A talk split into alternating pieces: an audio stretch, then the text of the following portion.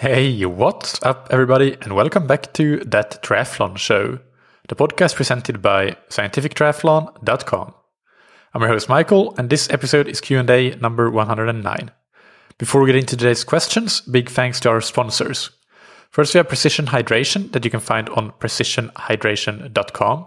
If you are a newer listener to the podcast and you haven't heard uh, the previous appearances of uh, Andy Blow, who is the founder of Precision Hydration, uh, on the that, that, triathlon show, then I highly recommend you go to scientifictriathlon.com and type in Andy Blow in the search bar, and you'll get his episodes where he discusses a number of things related to hydration and uh, nutrition, including how it can help, in particular, in longer and hotter races uh, with general performance, but also things like cramping and nausea and uh, so on and so forth. Really good episodes, all of them. So definitely check them out, and they are highly educational when it comes to uh, designing your own race hydration and nutrition plans. You can buy electrolyte products on precisionhydration.com with uh, a 15% discount code that is that triathlon show 15 and you can get a free online sweat test uh, on the tab that says free hydration plan that will help you get your hydration right for your next race. And big thanks to Roka that you can find on roka.com. Roka started out with the mission of designing the world's fastest wetsuit and uh, with uh, having swum in the Maverick X2, the new flagship model, I can attest to the fact that it is ridiculously fast. Obviously, I haven't tested all the wetsuits in the world, so I shouldn't claim whether it's the fastest or not, but I do think that it's really, really fast. It's definitely a lot faster than all other wetsuits I have tried, and even faster than the previous Roka wetsuits, the, the Roka Maverick X. Uh, so, actually, in my coaching practice with athletes that I coach that have uh, significant performance goals where every half a minute counts, uh, and the swim can be a determining factor for how well you do in races. Uh, I have really recommended them to get their hands on and trying a Roka Maverick X2 because it can be the difference between achieving your triathlon goals or not, especially when when the margins are uh, are small and you need to make every single second count. Uh, Roka also produce really, really great tri suits, swimskins, goggles, high performance eyewear, and prescription glasses and sunglasses. So check them out on Roka.com and get 20% off your entire Roka order with the promo code that you can get on Roka.com forward slash TTS. Now, without any further ado, let's get into today's questions. The first one is from Derek in Ontario, Canada, who writes Hi, Michael. First of all, thanks for answering some of my previous questions. TTS is my go to podcast for my long run and commutes, back when I actually had to leave home for work. I have a couple of questions related to training and racing paces in running. One, I've done some focused work on both my 5K and 10K race paces. Back in March of 2020, I ran my first sub 20 minute 5K and then got down just under 19 minutes in a virtual race in April. After doing your COVID 19 training plan, I decided to focus on my running again and did a 10K training plan, which culminated in a huge 10K PB where I went sub 40 minutes. I've stumbled across some online race pace charts, charts which estimate other race pace distances uh, based on my 5K and or 10K times. These charts would suggest that I should be able to run a half marathon at a bit over 4 minutes per kilometer and a marathon at around 4 minutes 20 seconds per kilometer. These paces seem way faster uh, than I think I could run over those distances. For context, my half marathon PB is just under 5 minutes per kilometer in pace. Do you think it's reasonable that if I focused on, for example, the half marathon distance, that I could that I could really get my personal best down to around the range the chart suggests? And uh, then there's a question two, and then there's a thanks in advance if you choose to answer these questions from Derek. I'm going to answer question one here first and then read question two. So I'm not sure exactly which charts you've looked at, uh, but uh, I'm going to say that my recommended charts slash calculators are the one ones from Greg McMillan on mcmillanrunning.com and the one from Jack Daniels on RunSmartProject.com. Uh, those are very similar. They give very similar results in terms of equivalent uh, race uh, paces and race results. Uh, the Jack Daniels calculator maybe lacks some of the functionality, uh, which is why I generally use McMillan as my first go to when it comes to equivalent race paces.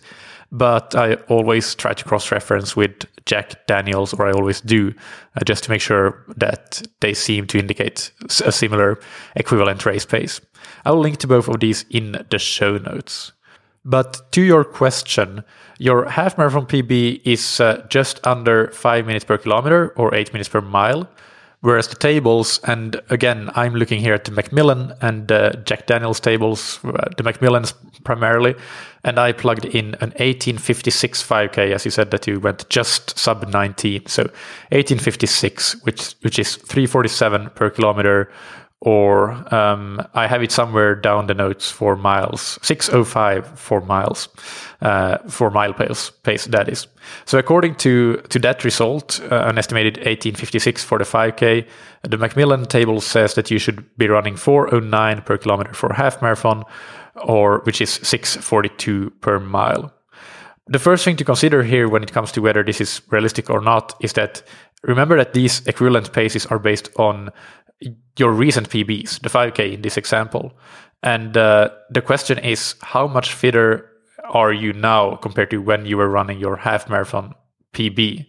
If your half marathon PB is, let's say, a year old or more, or you have simply been progressing a lot since you set that for one reason or another, then it is completely logical that there is a big discrepancy between the suggested equivalent half marathon time, uh, which for you now is 4 minutes 12 per kilometer and uh, what you have done in the past, just under five minutes per kilometer, simply because your fitness is at another level.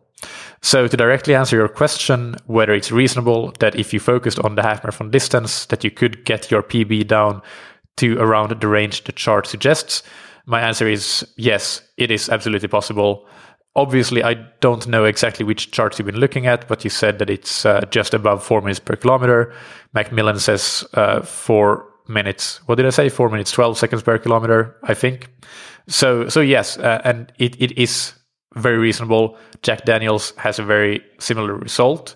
I use both of these uh, calculators in my coaching practice to assess what uh, race uh, results might be, race paces might be realistic for a different distance for my athletes. A lot I have found them to be uh, usually very, very accurate.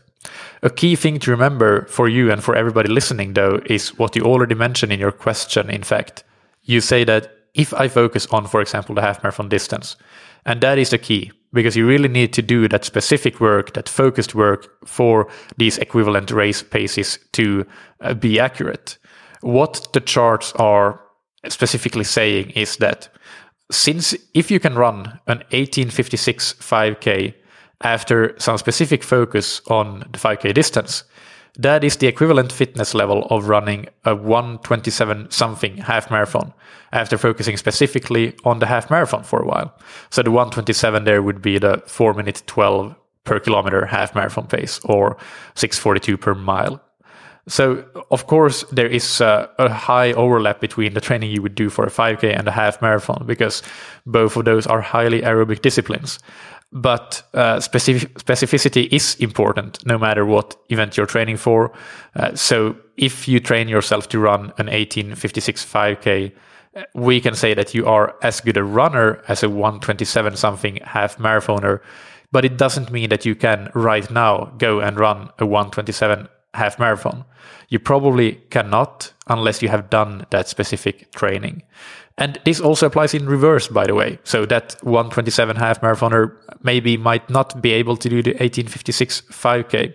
So it applies from longer distances to shorter. But I should say that uh, it becomes more important when going from shorter distances to longer, when you really have to build up that fatigue resistance and being able to, to withstand the long kilometers of the race. So it's more likely that actually that the 127 half marathoner can go out and do an 1856 5k uh, without specific training than that the 1856 5k runner can go and do a 127 half marathon without specific training if that makes sense this doesn't mean that you have to go and do 12 weeks or 16 weeks of specific training. Uh, it obviously how long you need to do specific training depends a lot on the distance and the history of the athlete. But generally speaking, the shorter the distance, the shorter period of specific preparation needs to be, at least in my uh, personal opinion, uh, because marathon stamina, for example, is something that you need to build for a longer time than the maximum aerobic velocity type of training required to run a fast 5K or your best potential 5K. So for a 5K, the specific training period might be as short as three, maybe four weeks. That would be more than sufficient. But for a half marathon, 46 weeks would be required, I would think. And for the marathon, uh, six to eight weeks of specific training is what I think would be required to to get to that equivalent time. Uh, although the marathon probably is the one of these distances where having even a bit more time than that wouldn't be a bad thing, even though I think it would be possible to get to that equivalent time within within six to eight weeks for sure.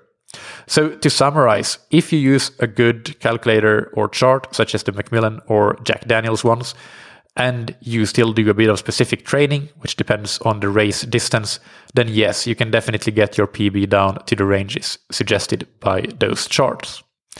Now, question number two from Derek uh, reads Various race slash training pace charts tells me that my training paces should be something like 457 per kilometer for easy runs, 407 per kilometer for tempo runs, sub 330 for speed work, and 457 to 536 per kilometer for long runs. These all seem to make sense and fit in with my recent training, other than I tend to run my easy runs and tempo runs just a little slower than those recommended paces. I'm trying to accurately determine my threshold pace so that I can set it in training peaks, which I started using when I did your COVID 19 plan and have continued using. Other than doing a one hour best effort, do you have a recommendation for determining your threshold pace based on a 10K race or some other kind of workout? I'm also curious which auto calculation method you recommend using in Training Peaks to determine pace zones. All right, so to get to this question, I will again use the guesstimate that uh, you completed your 5K in 18 minutes 56 seconds, so that 347 per kilometer or 605 per mile pace as a baseline for the answer. And uh, if we plug that into the McMillan calculator, we get a number of different pace ranges for different types of runs. And I'm just going to not list the entire range here, but list the midpoint of each range for simplicity. Uh, but do note that there are ranges and not discrete points. So first, uh, McMillan says recovery jogs would be 520 per kilometer or 834 per uh, mile. Long runs would be 452 per kilometer or 749 per mile. Easy runs, which by the way, I don't think this is a good term for uh, that McMillan uses for what I would call an endurance run, essentially a zone two run in a five zone system. Uh, they would be 445 or 730 per kilometer or 738 per mile. Tempo runs, which McMillan calls steady state runs, would be 412 or per, per kilometer or 645 per mile. Threshold runs, which McMillan calls tempo runs, so be aware of that, would be 401 per kilometer or 627 per mile. And speed work, anywhere between 330 and 350 per kilometer or 537 to 610 per mile, depending on how long the intervals are. Without listing all of the exact paces that the Jack Daniels calculator would give you, it is quite similar, but slightly lower across the board, slightly slower paces, that is. And in particular for the low intensity runs, the difference is uh, reasonably significant actually, in that Jack Daniels uh, would have you run at 508 or so for compared to the 445 for the endurance runs. This slower endurance run pace fits with what you're already doing anyway, uh, just naturally. And uh, I would agree also just looking at the your times and that yeah, it's a much better pace than the 445 McMillan suggests for your uh, easy runs or endurance runs.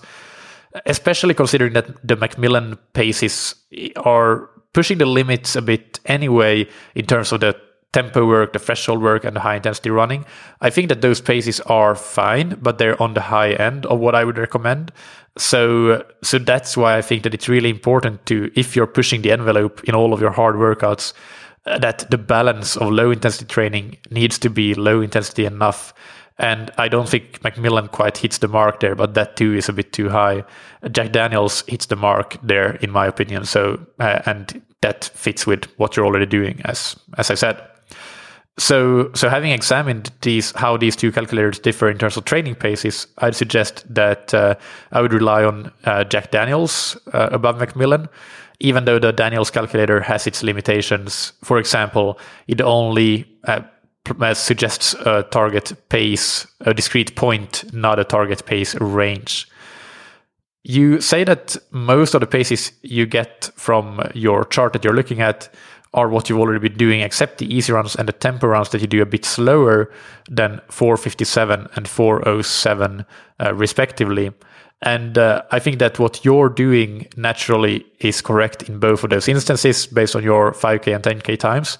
I would add 10 to 15 seconds per kilometer to those paces, uh, depending a bit on what the exact workout is. But certainly for the tempo run, I think that there's no need to run any faster than 415 per kilometer. Uh, otherwise, it will essentially be a threshold run and you will tire more quickly than, than you should. As for your question on how to estimate your threshold pace without actually doing a one hour test, both the McMillan and Daniels calculators will do this for you when you plug in any race result. So, for example, sticking to the example of using 1856 for uh, the 5K, then uh, McMillan would uh, give, and the Daniels would both give you a threshold that is 403 per kilometer. And in my coaching practice, I also prefer to use races to estimate uh, your threshold rather than time trials. But if there are no races available, I'd use a 20 minute time trial and take 94% of your 20 minute pace as your threshold pace.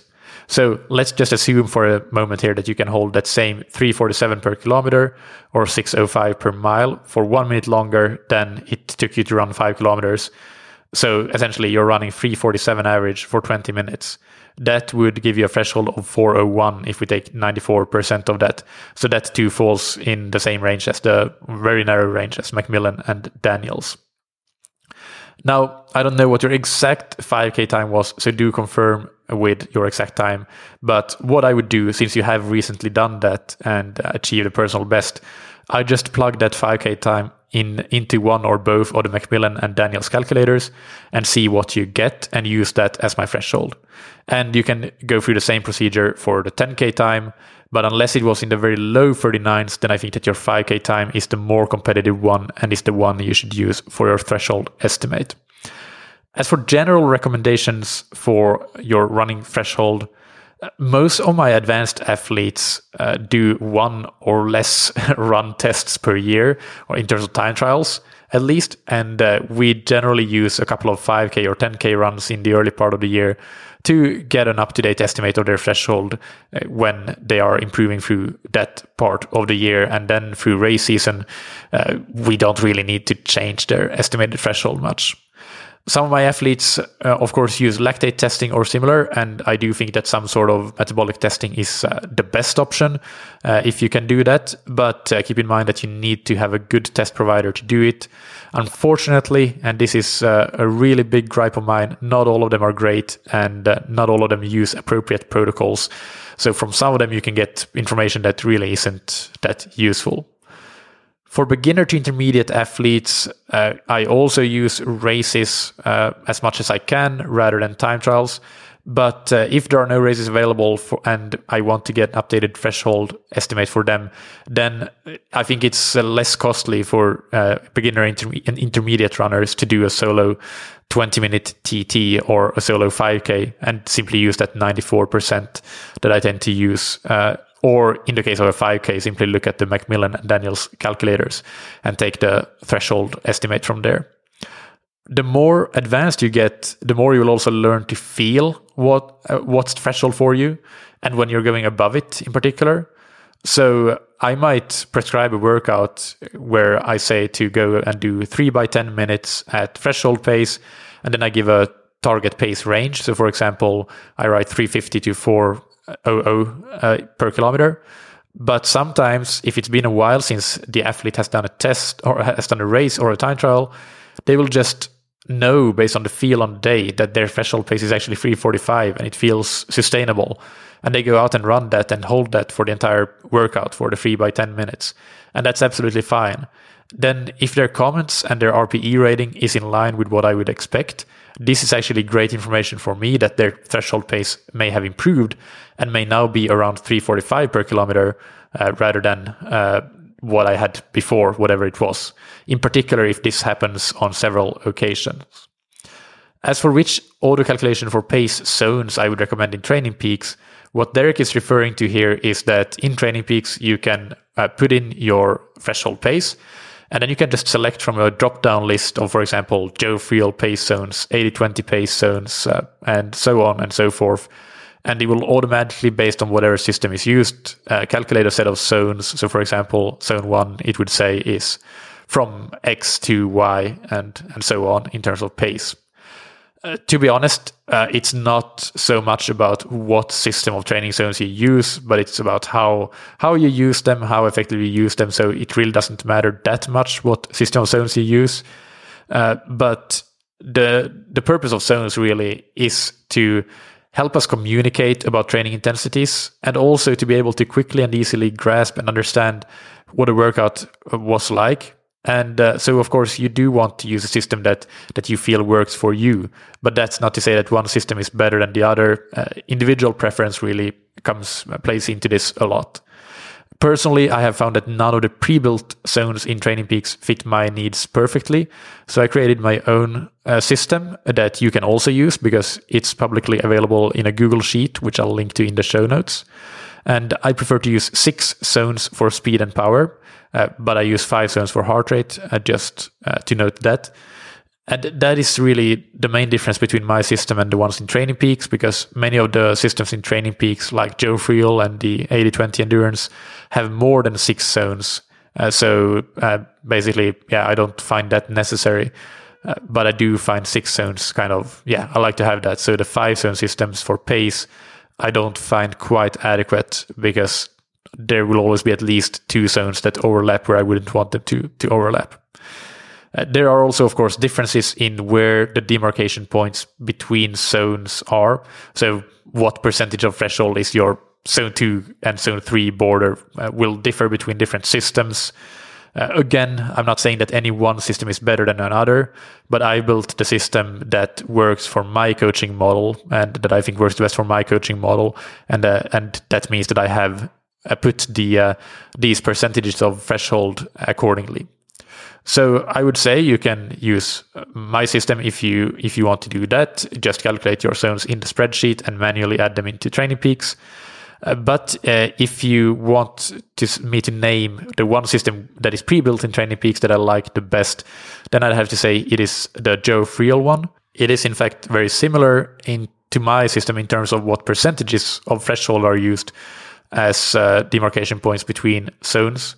My my main gripe with it really, and it's a minor one, is that it has split what I would call zone four, sort of my threshold zone, into what Joe Friel calls zone four and zone five A. And then he also has zone 5B and zone 5C. And I just think that that uh, overcomplicates communication around the zones a little bit. So I prefer to have zone 4, uh, which is uh, he's zone 4 and zone 5 and I have zone five, which is he, which is Joe Friel's zone five B, and I have zone six, which is Joe Friel's zone five C. Uh, and uh, yeah, uh, that's that's really it. So Joe Friel's is a good one. You, I don't think you can go wrong with it.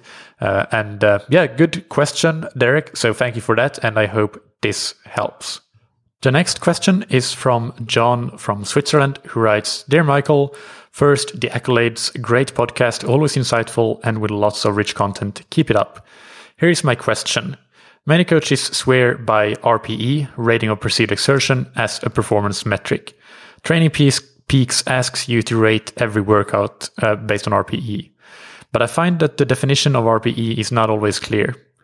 At the end of a workout which has multiple segments of varying intensities, to attach an aggregate number of for RPE from 1 to 10 to that workout seems to me to be a difficult and in many cases largely largely pointless exercise.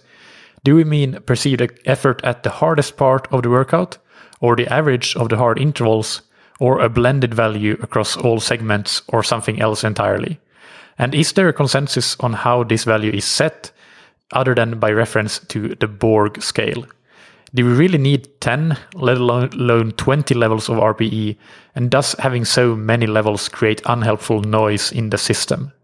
Perhaps defining and using a score for a workout that is relative to the normal or expected intensity for that workout would be more useful. So simply minus 2 equals easier, minus 1 equals somewhat easier, 0 equals as expected, plus 1 equals somewhat harder, and plus 2 equals harder.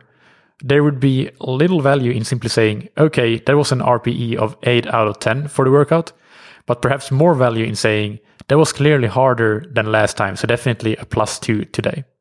This measure would be more precise information for the coach, even if self coached, and describes the overall effort associated with overcoming the current level of fatigue, while the intensity part of the workout is best described by an objective measure like training stress score. Thanks for your thoughts on RPE and how it can best be defined and used. All right, John, thank you for the question. It's a really great one, and I'm happy to share my thoughts on it. First, uh, it's not that I'm trying to promote training peaks by any means, but the metric you're describing actually already exists within training peaks as well. Uh, so it sounds like you're using it. So uh, this will be very clear for you in a moment. But for listeners that may not use Training Peak, uh, just to reiterate a bit, uh, as John says, you are asked to rate each workout on a rating of perceived exertion scale from 1 to 10 after the fact, but you are also asked to associate a smiley face to that workout. These smiley faces can be categorized as neutral, happier, happiest, and sadder, saddest. And the rating here is the answer to the question, How did you feel today? This rating is separate from the RPE or session RPE, which is rated on a scale from 1 to 10. Uh, and uh, what this measure is called is simply feeling uh, within training peaks. And the neutral phase here corresponds to feeling normal, or uh, put in other words, performing as expected in the workout. Uh, equally, the happier and happiest correspond to feeling a bit or a lot better than normal, and or performing unexpectedly well, and vice versa for the sad faces. And I agree with John. I think this is a super useful metric uh, I'm not sure if it's quite as use- useful as RPE, but it's not far behind. And I definitely feel both are among the most important metrics and data points that we collect of everything. So that summarizes, I guess, one part of your question. Yes, it makes a lot of sense to define a score that is relative to how the workout was expected to feel or how you expected to perform in it.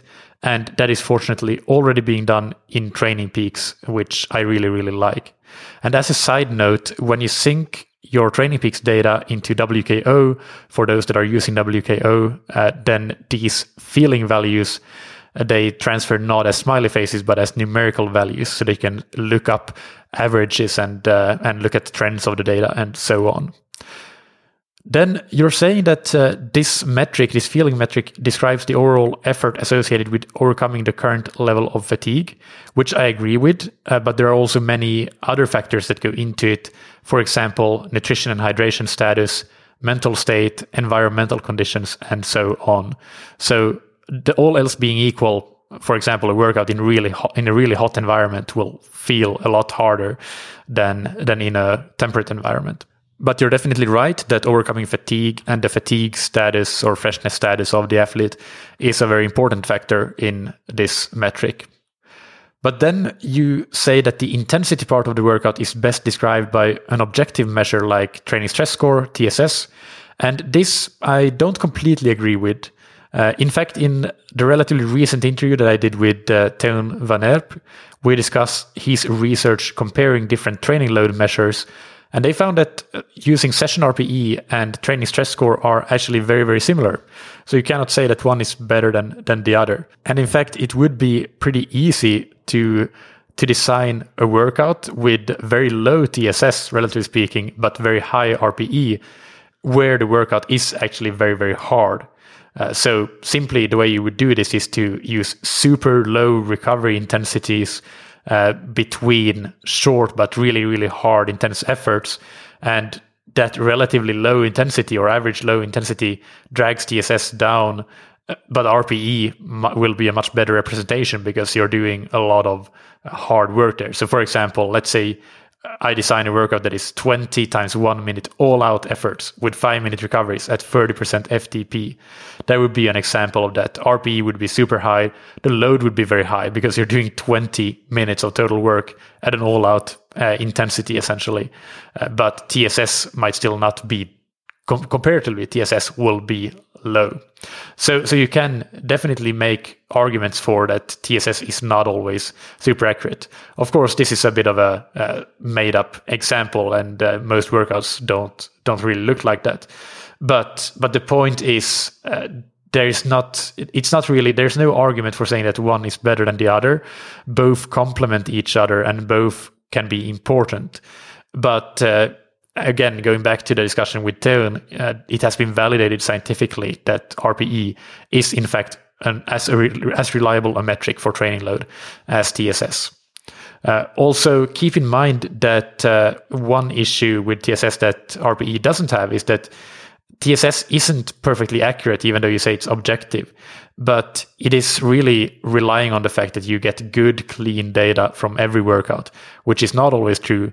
And also, it's relying on the fact that you're keeping a constantly up to date FTP, which is kind of hard to do, not not least because of the fact that FTP can change by a significant amount just on a day to day basis based on your fatigue status. So in that sense, RPE might be the better measure on on those days when you are quite fatigued. So during periods of the year, especially when you're clearly improving your fitness, let's say the two or three months after getting back from your season break and starting to work on improving your fitness again, then TSS can be quite poorly calibrated when you have maybe when you are some a few weeks away from your latest test and if you haven't manually updated it. Of course you can do that, but all this to say that TSS isn't perfect and it, even though it's objective, it relies on several other factors. RPE is, on the other hand, is always perfectly calibrated if you stick to your own personal way of rating it, even though it might not be perfectly calibrated compared to another athlete's, but it doesn't need to be. It only needs to be calibrated to yourself. You make a point around the definition of RPE being unclear, and uh, that is, uh, I can't argue with that. It, it, can be quite unclear, yes, and there are many different definitions, which uh, doesn't really help. But the important thing is that as an athlete, coached or self coached, it really doesn't matter how you think about it, how you define it, as long as you are more or less consistent in how you rate your RPE. Because what you're using it for is not to benchmark against other athletes or to reference it against any pre existing models or pre existing values, uh, benchmarks from, from uh, scientific data or anything. You're just using it to gain insights into your own training. And I would say that among the athletes that I coach, I think that there is, without me having really done much at all in terms of educating using the uh, session RPE, there really are great similarities in how sessions are rated from one athlete to another. The differences that exist are plus minus one point, I would say, generally speaking. Definitely, very rarely you see plus minus two, uh, unless, of course, it's an athlete that's having a really, really great day or a really rough day. Then the RPE can be much lower or higher. But on a normal day, then the differences for the same workout between different athletes tend to be plus minus one point. Even so, uh, with a plus minus one point difference in RPE, it really is all a matter of getting to know the individual athlete and using the RPE for that individual and not for the, the group average, so to say. I have some athletes where if they do a workout that is a nine, that they rate as a nine out of 10 on the RPE scale, I know that that was an effort that will have taken a lot out of them. And I will make some serious consideration over whether I'll do any adjustments to their training accordingly. But with other athletes, I know that a nine was still a seriously hard effort, but something they'll definitely bounce back from the next day. So no action needed other than keep monitoring. How I would recommend using session RPE is would be as follows, and uh, I should warn you that this is not the same as in the scientific literature. It's just what I, from a coaching perspective, found seems to work well for my athletes. And I would say that it's not the hardest RPE achieved within the workouts or even the average across the intervals, uh, although that would probably get you to a similar point. But really, it is your third suggestion of a blended value across all segments. But uh, keep in mind that this does not mean that just because a work- workout has an easy warm up, it cannot be a 9 out of 10 or a 10 out of 10. It absolutely can, because essentially you're just weighing the hard parts of the workout heavier than the easy parts, if you want to think of it that way. But but you don't have to think about it in that complex way. I'm not saying that you have to. This is not really a complicated matter, but I'll get to it in in a little bit.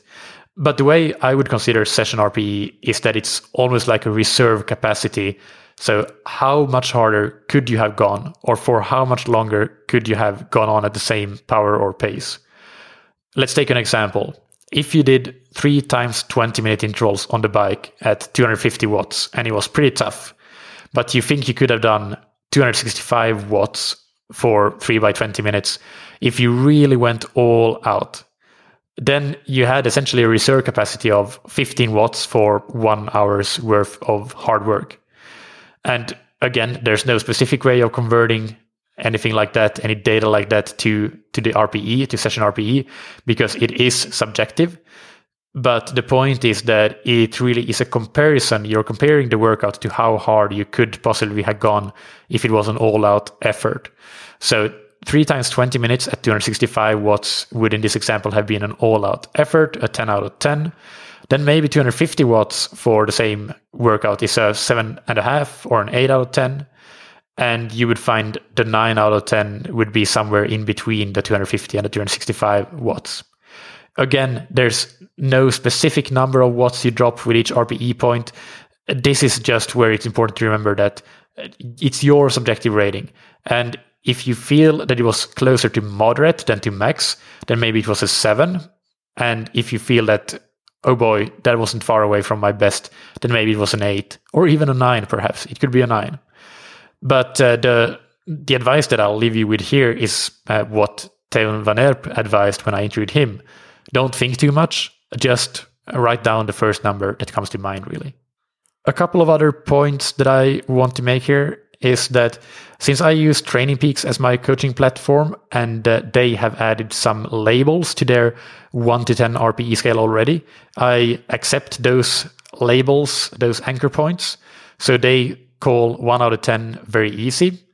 I kind of read this as very, very, very easy, actually. And I don't expect and don't really want to see ones for from my athletes, except for some exceptional circumstances. Uh, so so it's but yeah, it's an anchor point at the super super easy side of things. Low intensity workouts for me are more in the realm of three to five. Five is uh, is the most common. Uh, some twos for pure recovery workouts, really short. Five five is the anchor point that training point training peaks gives for moderate. Uh, so they label a five as moderate and for example, a run or ride where a fairly substantial amount of time is spent at or around the aerobic threshold, so the borderline between zone 2 and zone 3 in a five zone system, that would often be rated as a 5. For example, a workout like a 90 minute run with 60 minutes at LT1 uh, would probably be rated as a 5 by, by most athletes. And 10 is the anchor point for all out. Uh, obviously, this I already described. I interpret this as no reserve capacity left at all. And this can be true even for something like, let's say you do a three minute time trial on the bike where you absolutely smash yourself to pieces and almost tear the crank off the bike.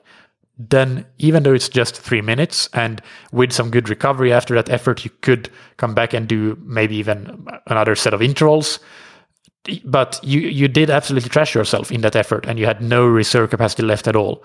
So i think that that could be categorized as a 10 even though it's only three super hard minutes as part of maybe a 45 minute one hour workout the difference between this uh, scale which is goes from one very very easy three five moderate and 10 uh, all out and the uh, what's used in scientific literature is quite significant because in the scientific literature, as you allude to, what's often used for session RPE is the modified 10 point Borg scale, where zero means rest, one means very, very easy, two means easy, three means moderate, four means somewhat hard, five means hard, seven means very hard, and six is between hard and very hard. Uh, 10 means maximal, and 8 and 9 is between very hard and maximal.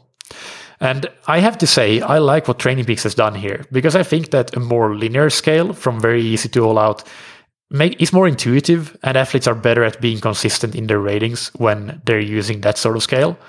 But uh, that's just to give you an idea of how that differs from what's used in the scientific literature. Then to address the point that you make of does it have to be as granular as 1 to 10?